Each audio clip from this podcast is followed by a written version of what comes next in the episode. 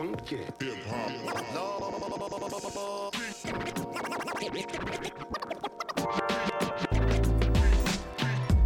Hello, this is Yolanda Murphy, and welcome to this Exceptional Journey podcast, where you will find inspiration to live courageously through adversity, empowerment to live freely despite your past, and ignition to live boldly in your purpose, all by walking the survivor side of life. Good people, it is your girl back again with another episode of this Exceptional Journey podcast, where, as you can tell if you've been listening all week, we are highlighting young adult cancer. Um, all this week, it's Young Adult National, actually, Young Adult Cancer Awareness Week. Um, if you've listened to previous podcasts, you already know, but if not, let me fill you in. Um, it is a week to shine, to tell testimonies, for people to share their stories about what they've done, how they face, um, and how they've conquered and still live, um, some with, some no evidence of disease, young adult cancer. So we've already spoken to some amazing rock stars already this week. Um, and today is no different. I have my friend Lisa here with us. Um, but before we get started, let me, as always, go ahead and plug my socials so that we can keep these conversations going. You can find me on Facebook and Instagram at This Exceptional Journey. Uh, and then you can find me on Twitter at TEJ podcast. Also, use that hashtag if you like, so we can go ahead and connect. Um, like I said, these things aren't just so that you can listen, but so that we can connect and keep the dialogue going after you listen to the podcast. So please hook it up and find me there. Awesome. Now that all of that is out the way, Lisa, how are you? Hi, Yolanda. I'm well, thank you. How Wonderful. are you? Girl, I'm good. I made it. The day through the day, I made it. Okay. That's all that matters. But uh, again, I want to thank you uh, for choosing to be on the podcast and for writing on the blog. Um, guys, you're in for a treat. She's going to read her piece here in a second.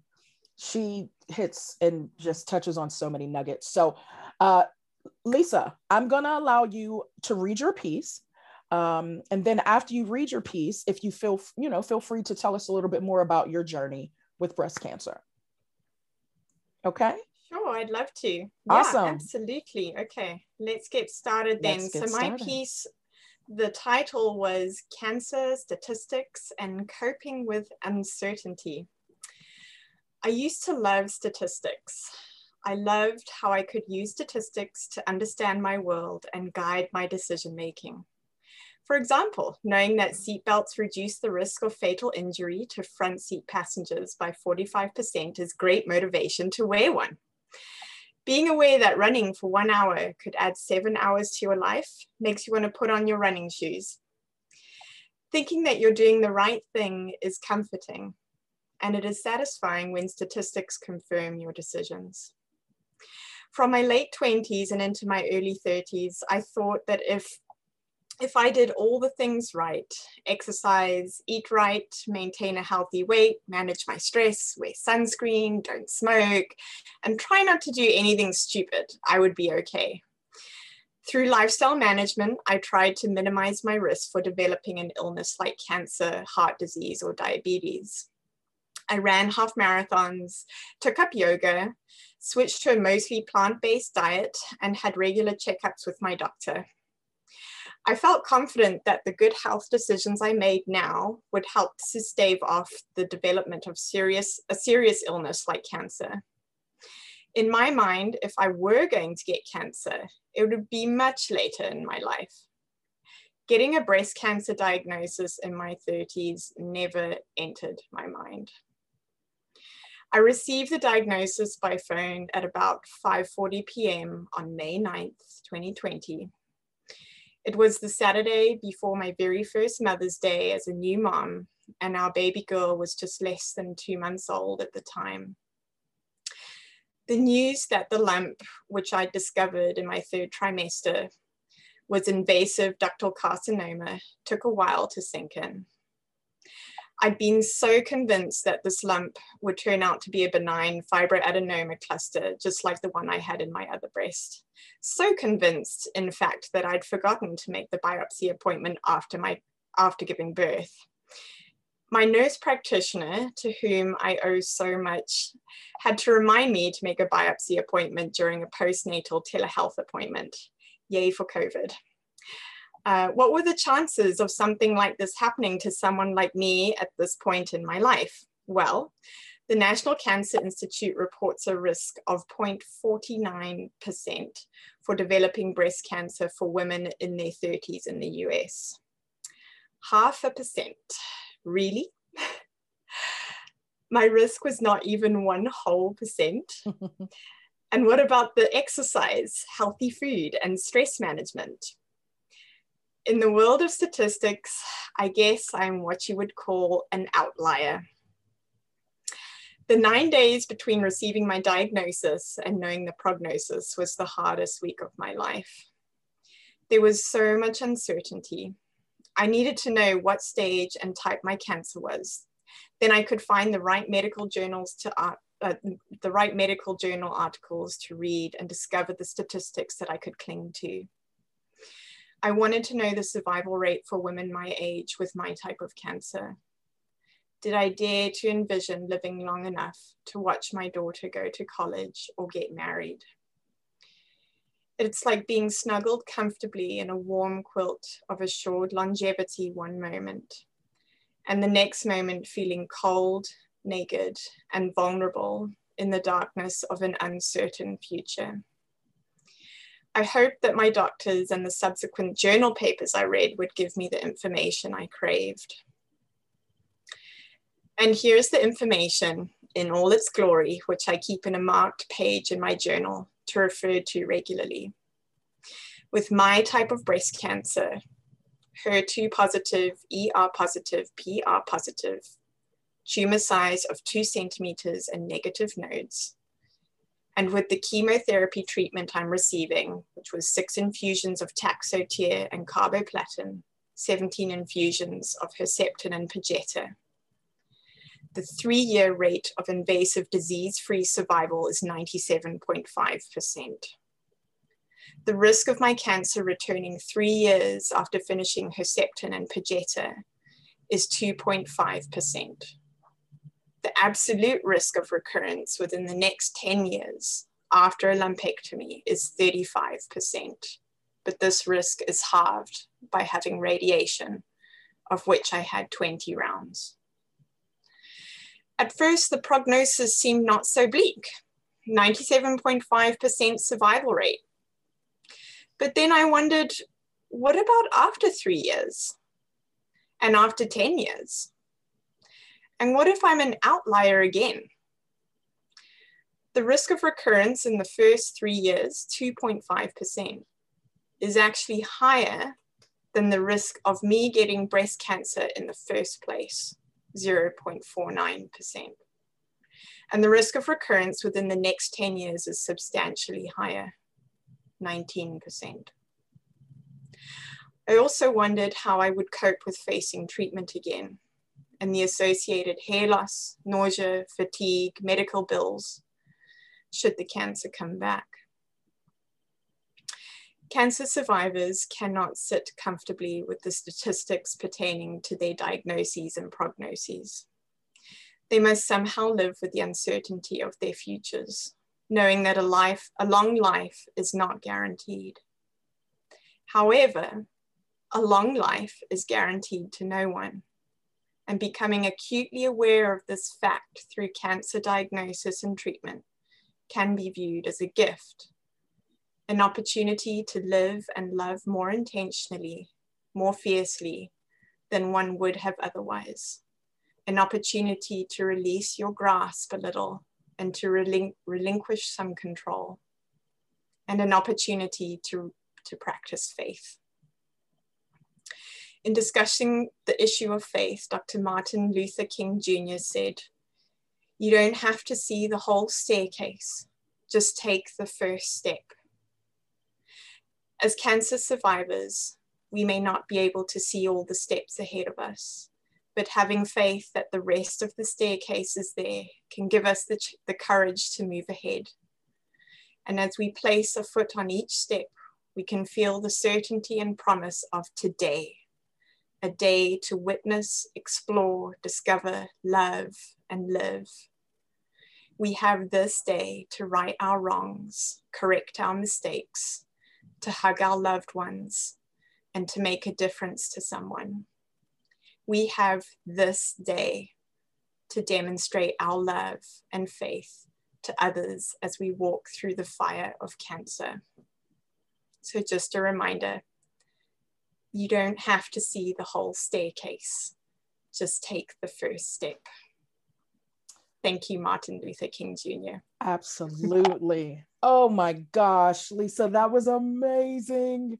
Uh, oh, thank you. first of all, I can listen to you talk all day. Um, I don't know if you knew this, but oh. I have an obsession with anything UK, anything like since I was little. Like it's ridiculous. Me and my friends sometimes talk with like broken accents, like we're really there. It's the funnest thing ever. But um, thank you so much for writing this piece. It is so powerful.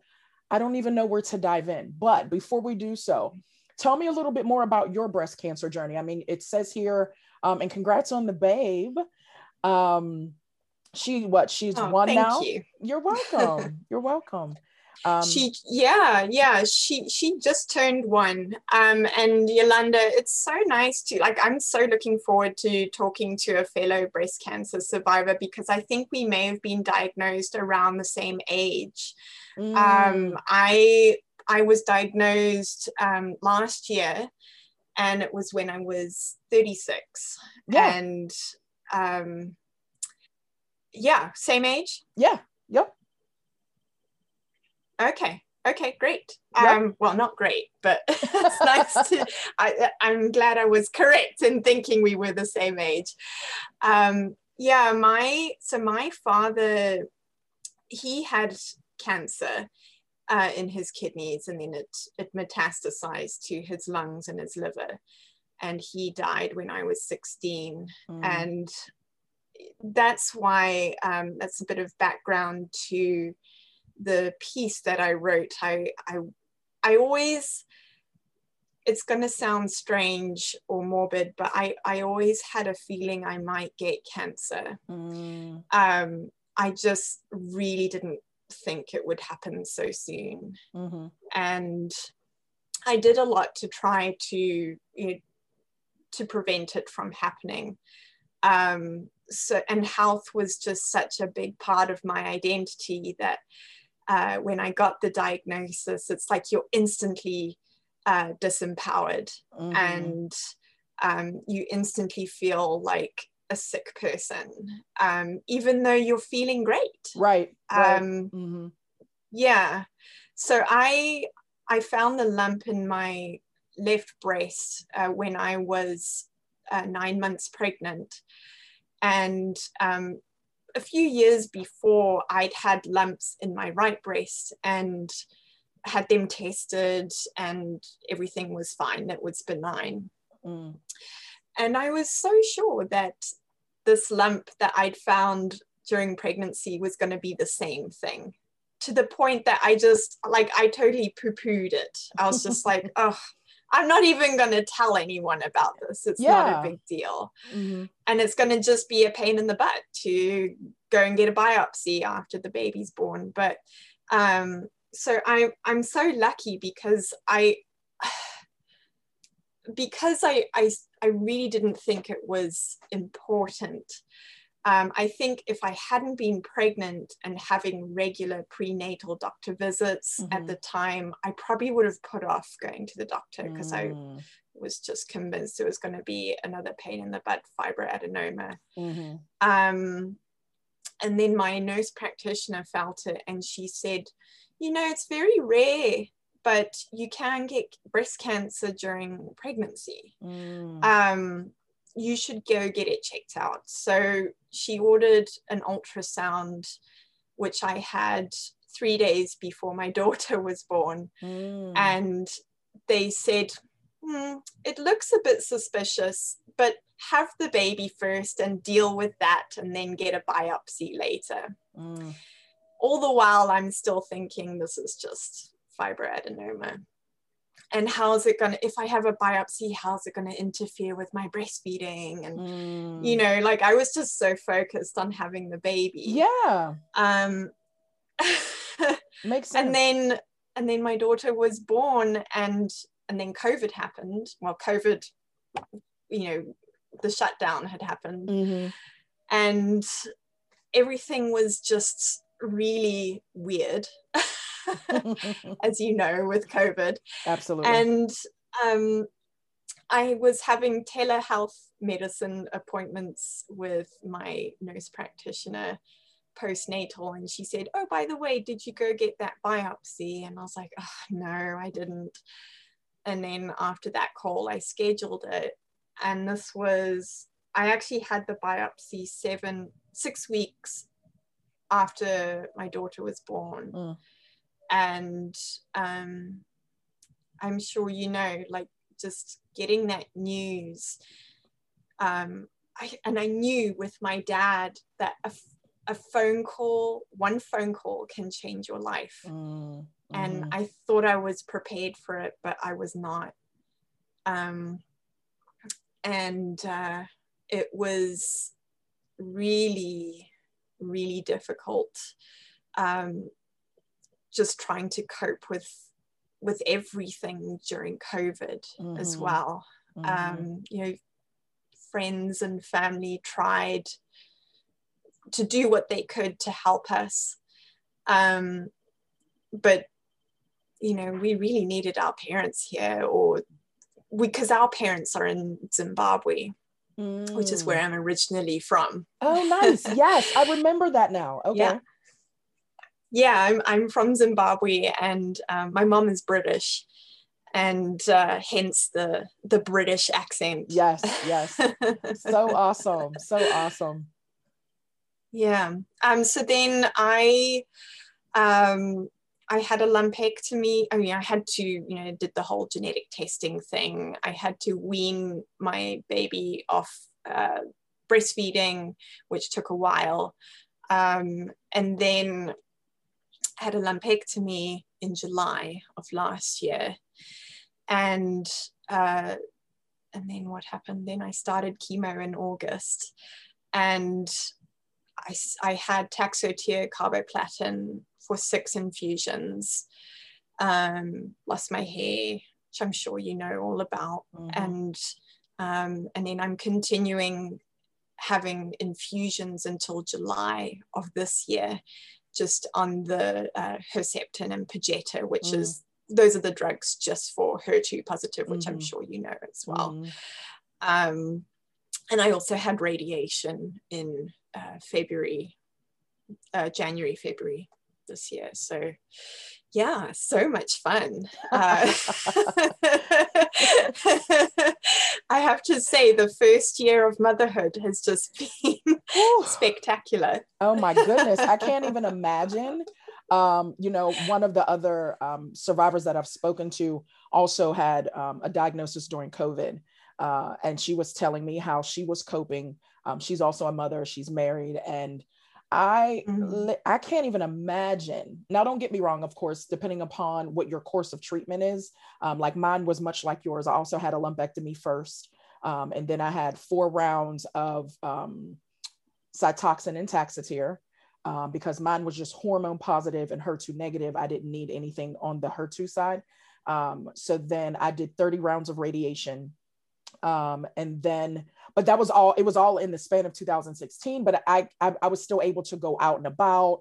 I was still able to go to restaurants and eat with family members you know what i mean? So being diagnosed during covid and having a mm-hmm. fresh bundle of joy oh my gosh like i just can't even imagine. Like this is why you're a rock star in my eyes. Like this is why. Oh. Well yolanda i have to say i and i meant to mention this at the beginning i'm the starstruck one because i listened to some of your podcasts before oh, nice. and i was like oh, i'm so excited to listen to yolanda and talk to her. So, yay that is so yeah. awesome yeah i really i'm really really impressed with everything you're doing and it's and um, the one podcast i listened to of yours was the importance of telling your story mm. um, and I I'm relatively more of a private person, but I've felt very um, with this whole cancer baby COVID thing. It's like I just have to tell people what the experience has been yes. like and yes. and share because I'm sure there aren't a lot of people who I hope there aren't a lot of people who are going through the same thing, but there must be. Right. There must right. be someone out there. When I had the diagnosis, when my child was seven weeks old, I was just like, who's done this before so mm-hmm. I can see how they did it? Mm-hmm. Um, and, uh, you know, the whole breastfeeding, um, breast cancer overlap stuff plus you know the whole fertility preservation mm. option and um and then life after your treatment mm. where mm-hmm. you know you probably I don't know if you're on you're probably on hormone therapy mm. as well um which I'm on I'm having constant hot flashes and um it's not fun no it's so it's so horrible. It's horrible. Yeah. yeah. Yeah. But you're right though. Yeah. I think, and thank you for listening uh, to, to previous episodes. That's so awesome. Um, but I think uh, one of the things that you just said that was very important is knowing, you know, although still parts of your life are private. I mean, of course, you know, you don't have to scream everything from the mountaintop. But what's so vital and the reason why Young Adult Cancer Awareness Week is important is because you're right. There is someone out there um, that is either facing it right now or has faced it maybe even at the same time you did.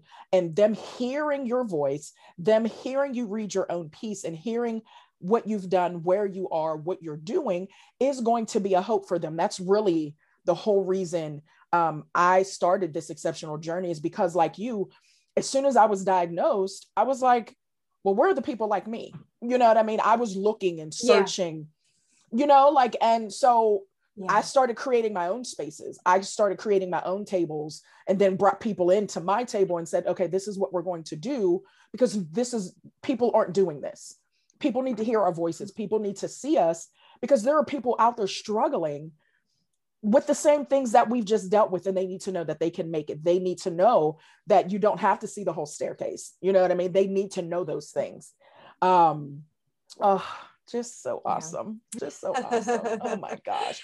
Well, thank you. Thank you so much for creating this table. And it is an absolute privilege to be a part of it and oh. to contribute to the conversation and discussion. Absolutely. Absolutely. and your story is one that needs to be told because like you said, there is a mom. You know, I can't I mm. can't relate. I don't have any children. You know what I mean? Like I wasn't diagnosed during COVID, but there's someone who might have just gotten a diagnosis and just had a baby.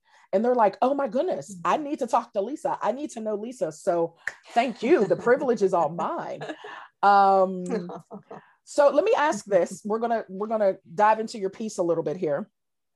Uh, so Great. I loved it. I loved it. I told you that. I loved it because I'm I'm although I don't really know how to um sometimes describe myself to people because although I'm very passionate, I'm creative, um, but I'm also very logical. Like I'm very organizational. I'm very like, I'm kind of both brained, if that makes sense. Most left handed people are.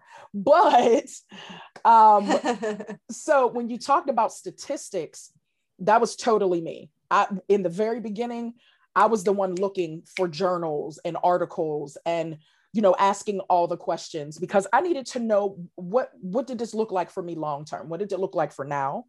what did it look like you know long term so i completely um, uh, uh, relate with you know the statistics and honestly excuse me that's what kind of starts the gamut you have to know what people have already faced kind of to know where you're going because let's be honest not every and not just with breast cancer but with any cancer some of the statistics can be skewed contingent upon age contingent upon ethnicity um, socio mm-hmm. socioeconomic yeah. background. You know what I mean? Some of those things will differ. Uh, mm-hmm. But when I read your piece with the statistics, I was like, yes, someone who gets it. Like that was so me. So so let me ask you this and you know, I'm sorry to hear of your your father passing away from cancer as well. My father um, is still living, but he had uh, had prostate cancer. He was diagnosed the year before me.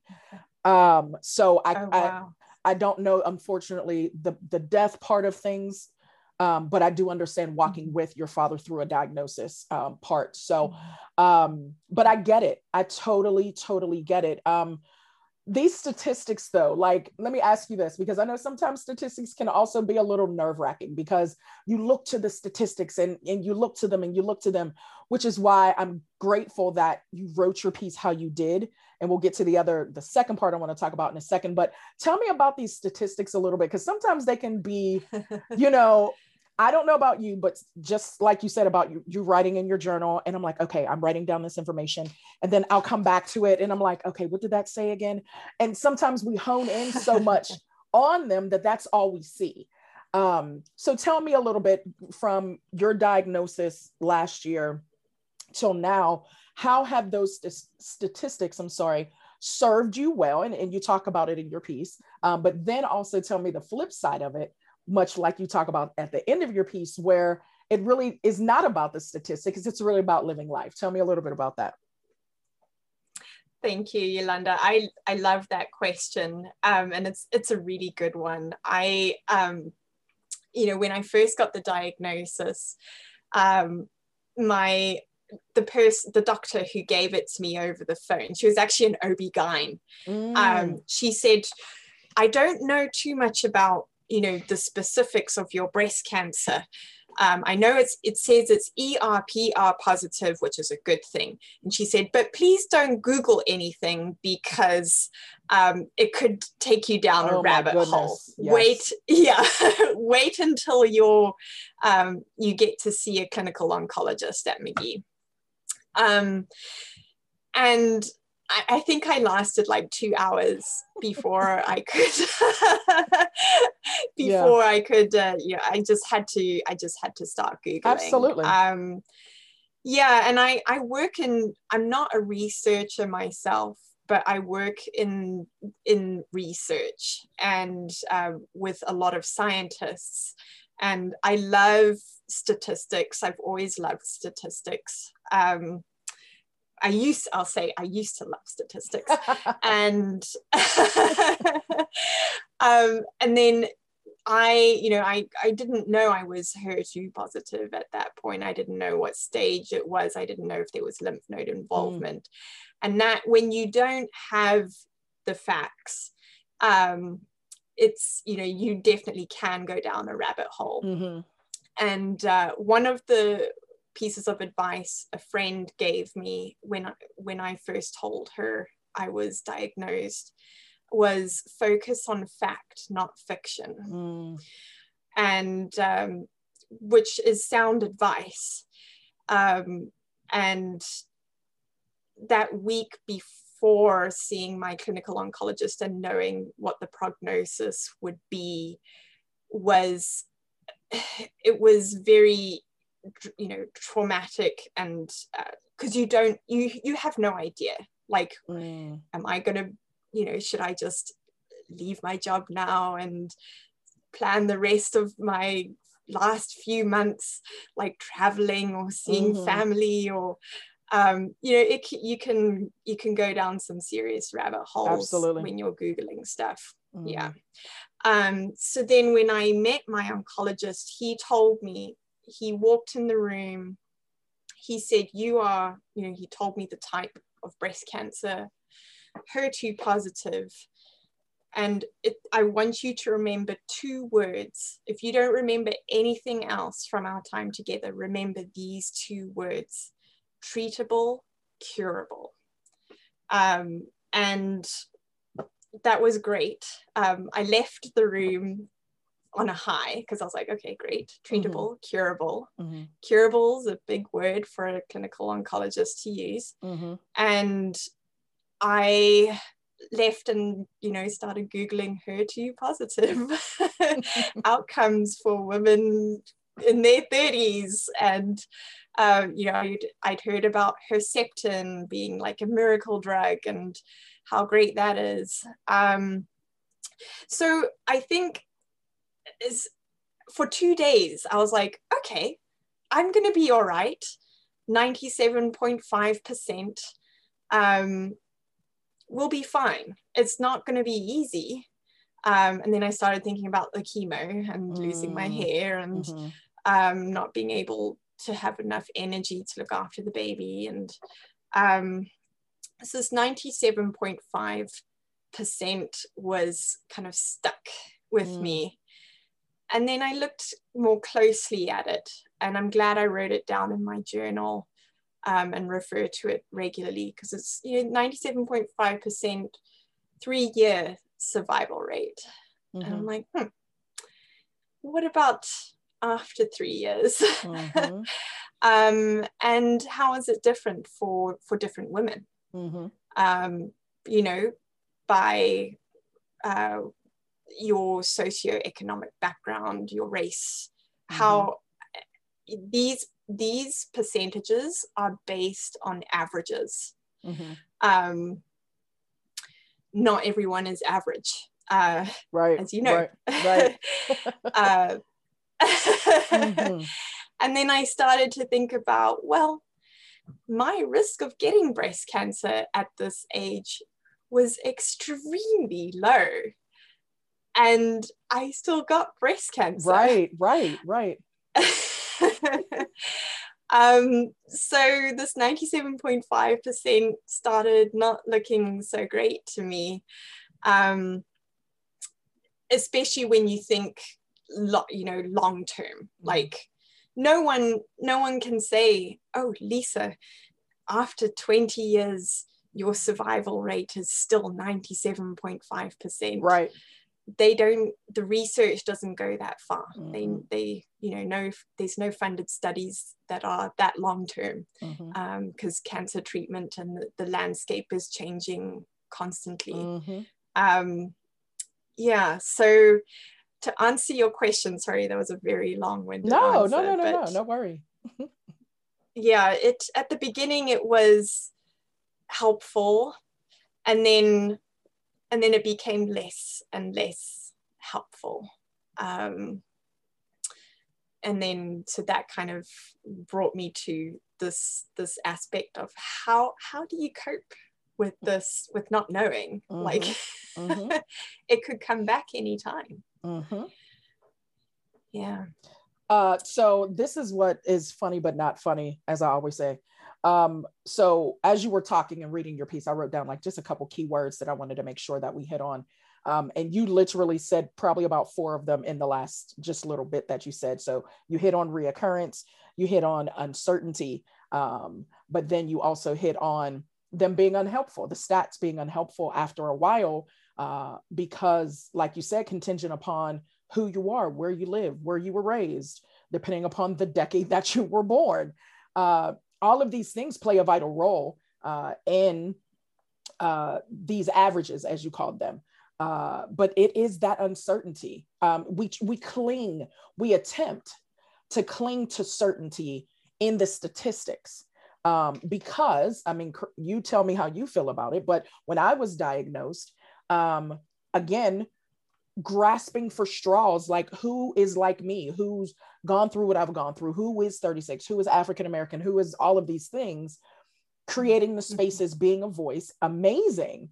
But there's still that uncertainty because you still have to go through the journey. You still have to do the treatments and the surgery and all of these things.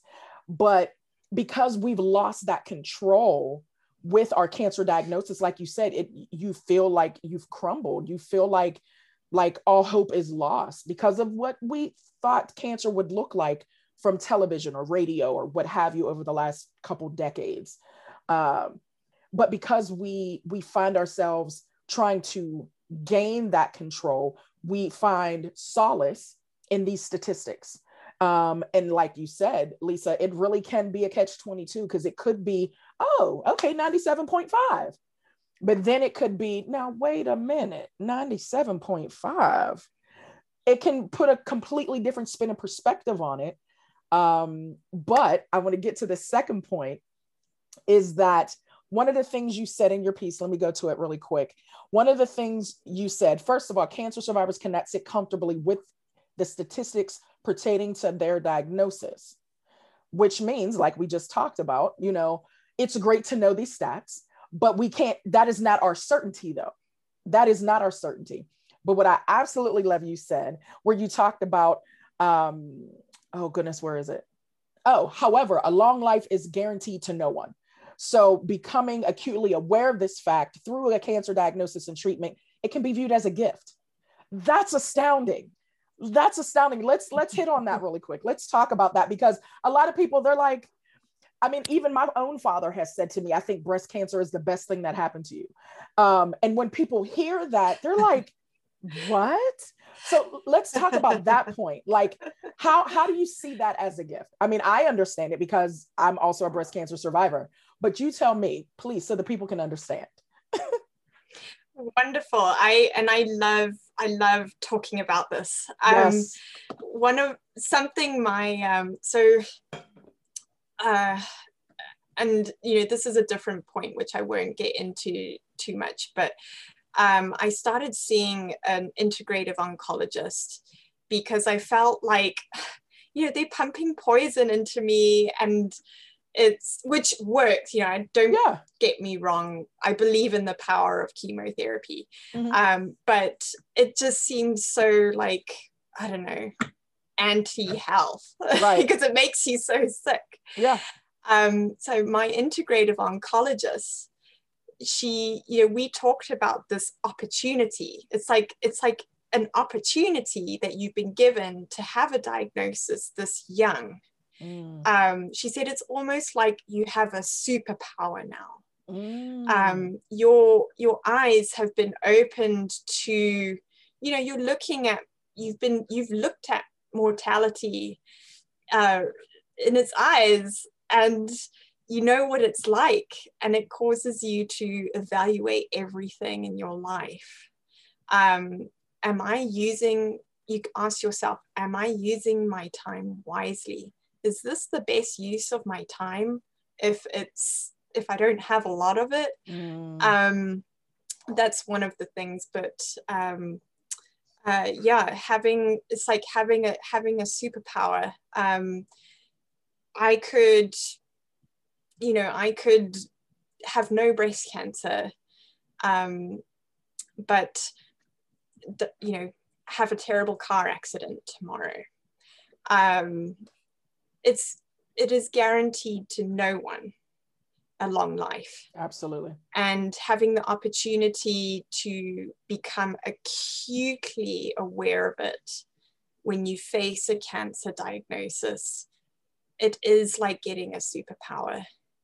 Um, and something else I've, as I've been researching and learning more about cancer, as you know, um, it's a lot more common in uh, people who are much later in their lives. Mm-hmm.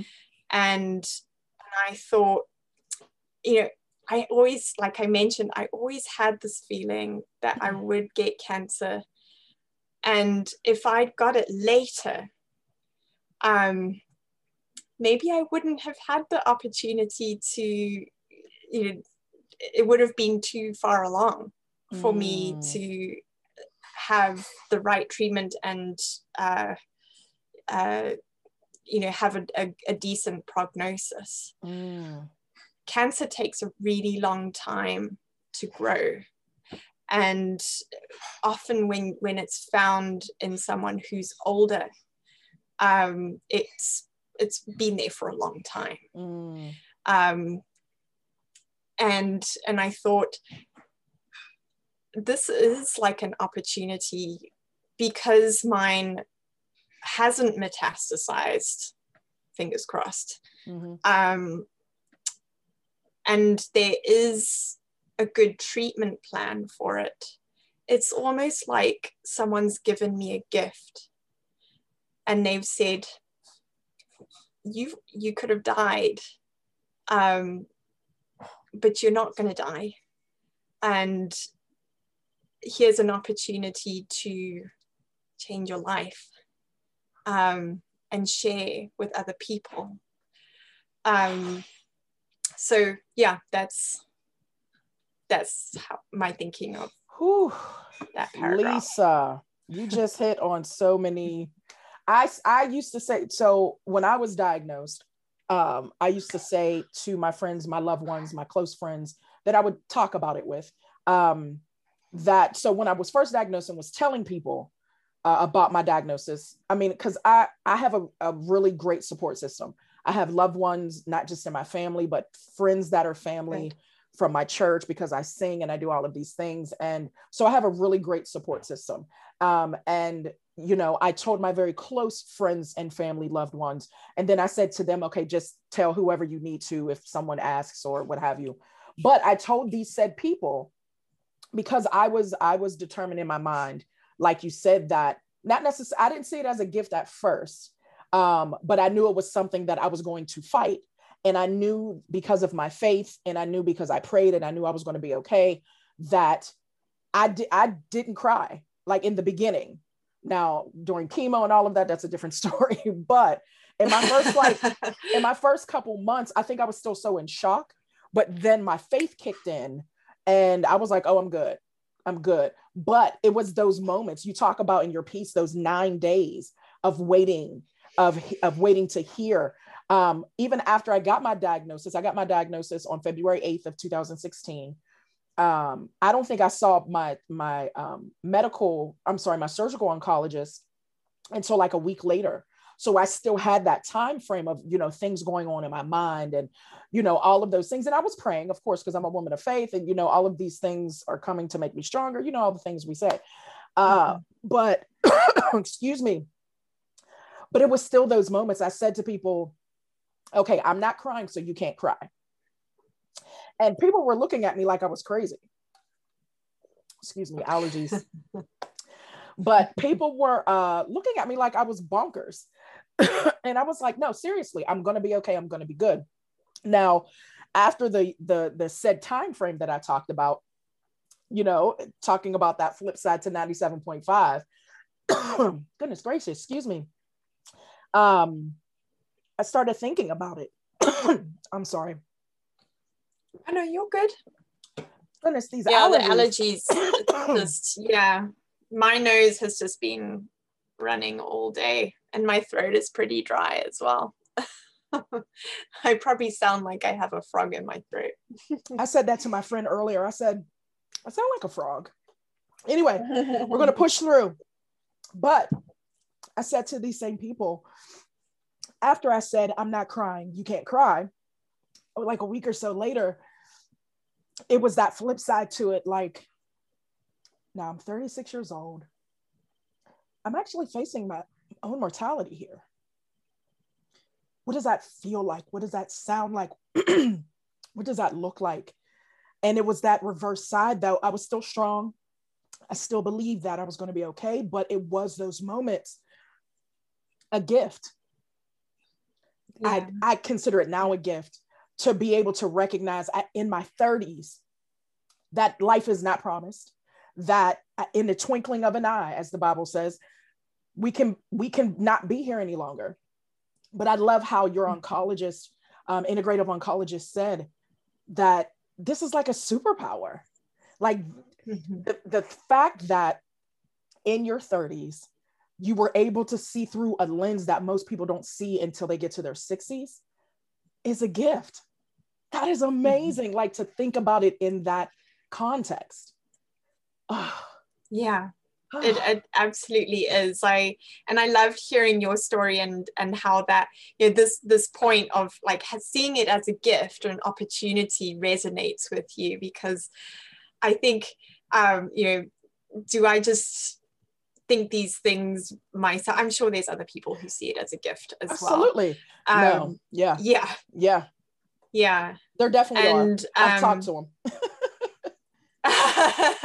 absolutely good yeah and it's it's it really is you know because a lot of people i think who haven't gone through it would think how on earth would you think uh, or why on earth would you think yeah. that getting a cancer diagnosis in any way is a positive thing? Right, right. Um, but like you like you mentioned, it does give you a completely different view of life. It gives you a different lens. Um, and you know what? When there are problems during the day, you might be like, this really isn't a problem. Like it's not a big deal. yes. It definitely changes your perspective on things. I remember like being after I finished active treatment, after I finished radiation, I remember some some uh friendships, you know, you know, because one of one of my close friends that's in in our group, um, and yes, you, she says cancer is a clarifier and it makes you see things in a completely mm-hmm. different way. I had friendships you know, that I was either like, mm, are we really still friends? You know, those type of deals. But then after cancer, I was like, I don't have time to waste. No. you know what I mean? Yeah. Like it, it, it made me see things in a completely yeah. different way because I didn't have time to waste. I didn't, I didn't have energy to waste. I didn't have time to waste because not only do you recognize that time is precious, but then, even to me, after you go through a cancer diagnosis, active treatment, all of those things, it even helped me see my own worth even more.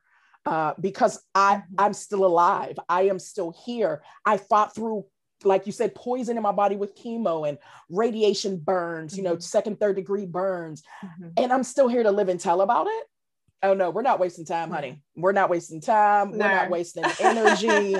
no, no, no, no, no. So it, I love no, that. It'd mm. it'd better be worth your time. Honey, yep. listen, everybody that knows me knows. I, I do a lot of different things. I wear a lot of different hats to contingent upon what space I'm in.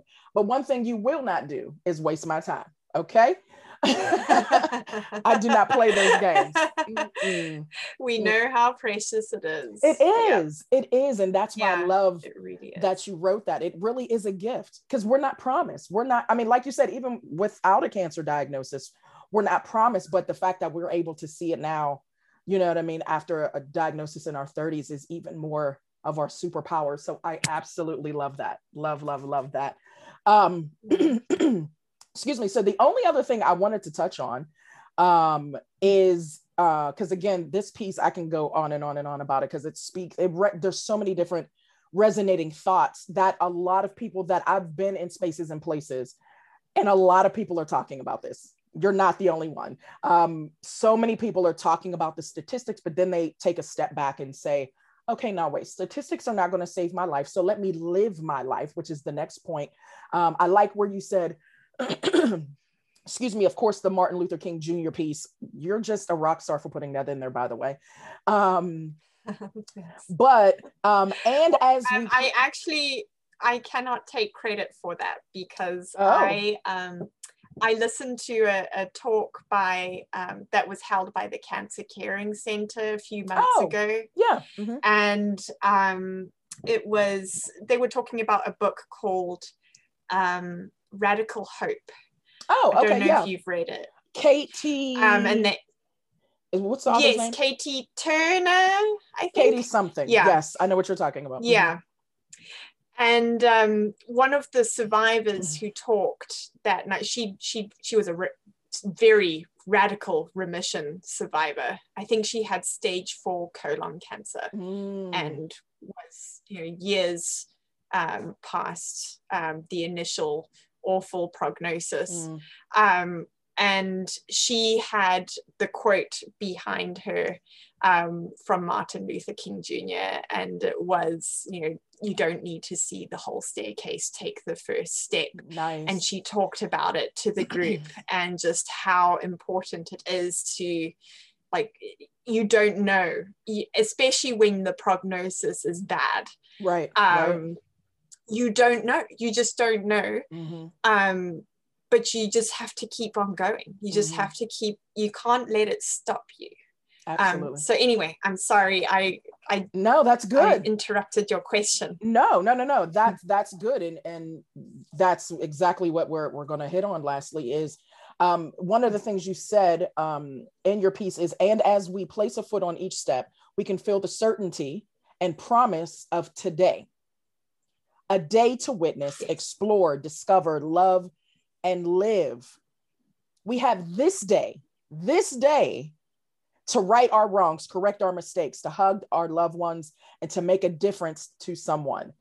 Oh, that just sums up everything why I do all that I do because yeah. we have today. Like, I, I mean, yes. yes. I have tons of planners. Um, I love Happy Planner. If anyone ever wants to bless me, I love Happy Planner. Everything.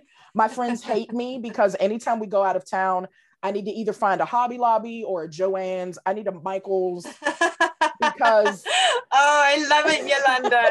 I I'm also like all about the to do list and oh Joann fabrics. Yes, it's Michael's. ridiculous. It's ridiculous. Like my friends are like, you need more of what? I'm like, don't worry about it. I don't have this sticker book yet.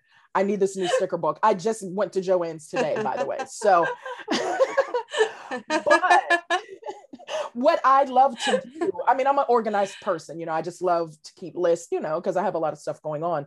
But I literally plan, you know, for the next month, or you know how we do short term goals, long term goals. Those things are great to have. But in our journey with our superpowers, what we've learned is we have today. Like it was a beautiful yes. sunshiny day today. I just stood outside. I just stood outside and let the sunshine hit my face. I felt the breeze because I'd lived in today. One of the things I love, besides what I just read, uh, part of what I loved in what you wrote, we have this day to right our wrongs, correct our mistakes, and to hug, hug our loved ones and make a difference. So it's not just about being right. It's not just about, you know, we're getting our way, but no, it's it's it's really reconciliation that comes with that superpower as well, mm-hmm. because it lets us see not mm-hmm. only is life now a gift, um, you know, as we've talked about our cancer diagnosis being a gift, so we can see clearer or better or longer. Um, but we can right those wrongs, those things, you know, we might have thought about a long time ago, like, now why did I do that? Like, what what was I thinking? You can make that right. You can yeah. make that right. It's not too late. Yes. You, you, have today. You have today. And then yes. love and hug on your loved ones. I know um, you know, my mom and dad, I, uh, I'm one of two children. I'm the oldest if you couldn't tell, because I'm very bossy. Everyone knows that. Um, I don't call it bossy. I've just always been a natural born leader. That's all. Yeah, there you go. there you go. But um, you know, growing up, it was just, of course, my mom and dad, me and my brother. He's 10 years younger than me. And um, we knew we loved each other. We didn't say it often, uh, but we knew, you know what I mean? My mom and dad were always working, sometimes two jobs, you know, to make ends meet, what have you. But now, like my close friends and my family know anytime we leave each other, I love you. And I'll wait for, I'll stand right where I'm standing until someone says it back. And I'll, I'll, and they know by now, if you do not say it back, I said to my mom and dad the other day, I said, I love you. My dad was like, I love you. I was like, that's right. Like, no. yeah. You better say it. You better say yeah. it back. but what I've learned is that you can't hold those. I mean, just because someone knows you love them doesn't know they doesn't mean they don't need to hear it. And that you don't need to exactly. hear it as well. You know what I mean? So yeah. Oh, Lisa. Yeah. This piece was amazing. this was amazing. Aww. It hit on so many different poignant points that I needed to hear. So thank you. Um, that I know our listening audience and our reading audience when they um, read your piece guys it will be on the blog thisexceptionaljourney.com um, but i know people will be blessed i know people will be transformed by your writing because it hits on some it hits on so many great things just as a young adult survivor that we go through we think about um, but then we come to the end and say well let me go ahead and live today let me let me just go ahead and live my best life today so oh and thank Wonderful. you for that quote well i I, I have to say it was it was uh, it was difficult to write, but very therapeutic. Wonderful. And thank you so much for the opportunity um, to share my yeah. my thoughts on this. It absolutely, was, yeah. absolutely. Like I've I've you know said in in our support group, and those of you that if you've not recognized up until this point, um, all of the people, the young adults I've been speaking to this week um, are from our support group, Young Adult Survivors United that link will also be down in the show notes. But um, a lot of times um, I've spoken about in support group how um, I'm grateful to have this space to be able, you know, one day I said to Stephanie, um, I think I'm going to start a podcast. And she was like, What? I was like, I think I think I'm going to start a podcast. So I bought equipment and I learned software and I did all of the things because I knew our voices needed to be heard. Period. Um, and not just breast cancer because you know probably as you've seen on um, previous episodes, it's all young adult cancer. Um, not just breast. I mean, all of us need our voices to be yeah. heard. So I am grateful um, for a survivor like yourself um, to be on, to tell your truth, to be honest, um, and then let other people see you shine because you just went through a tumultuous, hellish year. Um, but look at you now. You look amazing. Thank you. The You're welcome. I love it. I love when my hair grew back. You. I mean, you see how long my hair is now, but when it was growing back, it was I like know. little peach fuzz. It was so cute. Was so cute. yeah, I had I had the peach fuzz. yes, I loved it. Yeah, yeah. But again, thank you, Lisa, so much. Like I said, mm-hmm. I can continue to talk all night, but uh, you know, you have a child i have things to do you know we just can't talk all night like we want to. Um like like you like we said at the beginning you have a life. You you need have to, a life. you need to go live it. Yes yeah. ma'am. Yes ma'am. So thank you so so much. Is there or would you like for um, people to reach out if they have questions concerns comments Absolutely. Awesome. Yes, I'd, I'd yeah. love to talk to anyone who reads it or hears this and has questions or wants to just chat. I'm always awesome. Um, I'm always really excited to meet other cancer survivors and talk about this experience. Wonderful. Um, How would you prefer they reach out to you? Um, I can uh, share my email address. Absolutely. Go ahead. Yeah. It is Lisa, L I S A dot Klement, K L E M E N T, at gmail.com. Awesome. So, guys, please yeah. feel free if you know of anyone, um, even after you've read or listened or watched this episode, um, if you know of anyone that's going through um, similar things that Lisa talked about in her piece and talked about in her breast cancer journey, please feel free um, to have them reach out to her because no one wants to ever face cancer diagnosis alone. Um, and much like you've heard both of us say, um, when we were going through, you you instantaneously look for someone that's gone through the same thing. Um, and if you have this resource in Lisa, use it up. Just give her an email, shoot her an email. I'd love to hear from you. Yes, yes, yes, yes. So, Lisa, thank you again so much, guys. She'll be back on the podcast. Don't worry about it because, again, I can listen to her voice all day. But that's neither here nor there. Um, if you've lasted until the end of the episode, thank you so much for rocking with your girl and clicking over to my little corner of the podcast world. Um, I love, love, love you guys. And until next time, please continue to walk the survivor side of life.